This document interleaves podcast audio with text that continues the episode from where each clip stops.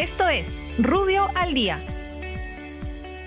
Buenos días, soy Raúl Campana, abogado del estudio Rubio Leguía Norman. Estas son las normas relevantes de hoy jueves 4 de marzo del 2021. Congreso. El Congreso de la República, por insistencia, aprueba la ley de reconocimiento del trabajo prestado por los servidores públicos que atienden a pacientes con el COVID-19 en los diferentes sectores del Estado, otorgándoles el reconocimiento por los servicios prestados, bonificación del 10% sobre el puntaje total obtenido en los concursos públicos, acceso al seguro de vida o compensación extraordinaria otorgada por el trabajo de atención a pacientes con el COVID-19, así como el puntaje adicional a los hijos que postulen en los concursos de Beca Perú. Ejecutivo.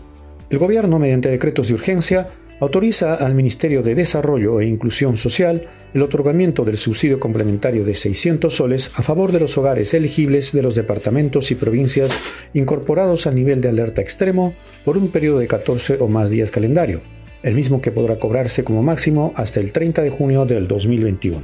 Por otra parte, autoriza de manera excepcional a los gobiernos regionales y locales a utilizar hasta un 25% de los recursos provenientes del canon, sobre canon, regalía minera y Fondo de Desarrollo Económico de Camisea FOCAM para la adecuada prestación de servicios en el contexto de la emergencia sanitaria por el COVID-19. Para el caso de los gobiernos regionales, dichos recursos solo financiarían las actividades de prevención, control, diagnóstico y tratamiento del COVID-19, mientras que en el caso de los gobiernos locales financiarán únicamente la prestación de los servicios públicos esenciales.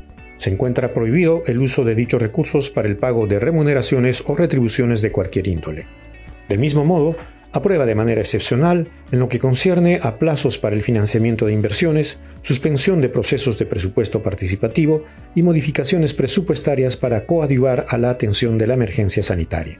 Finalmente, autoriza a las Fuerzas Armadas a contratar personal asistencial en los establecimientos de salud del primer, segundo y tercer nivel de atención, así como en los centros de atención y aislamiento y seguimiento por el COVID-19. Presidencia del Consejo de Ministros.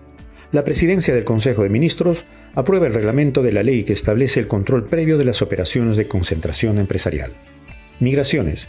La Superintendencia Nacional de Migraciones aprueba los lineamientos para la aplicación de sanciones a ciudadanos nacionales y extranjeros por infracciones a las normas migratorias. Muchas gracias, nos encontramos Para mañana. más información ingresa a rubio.pe. Rubio, moving forward.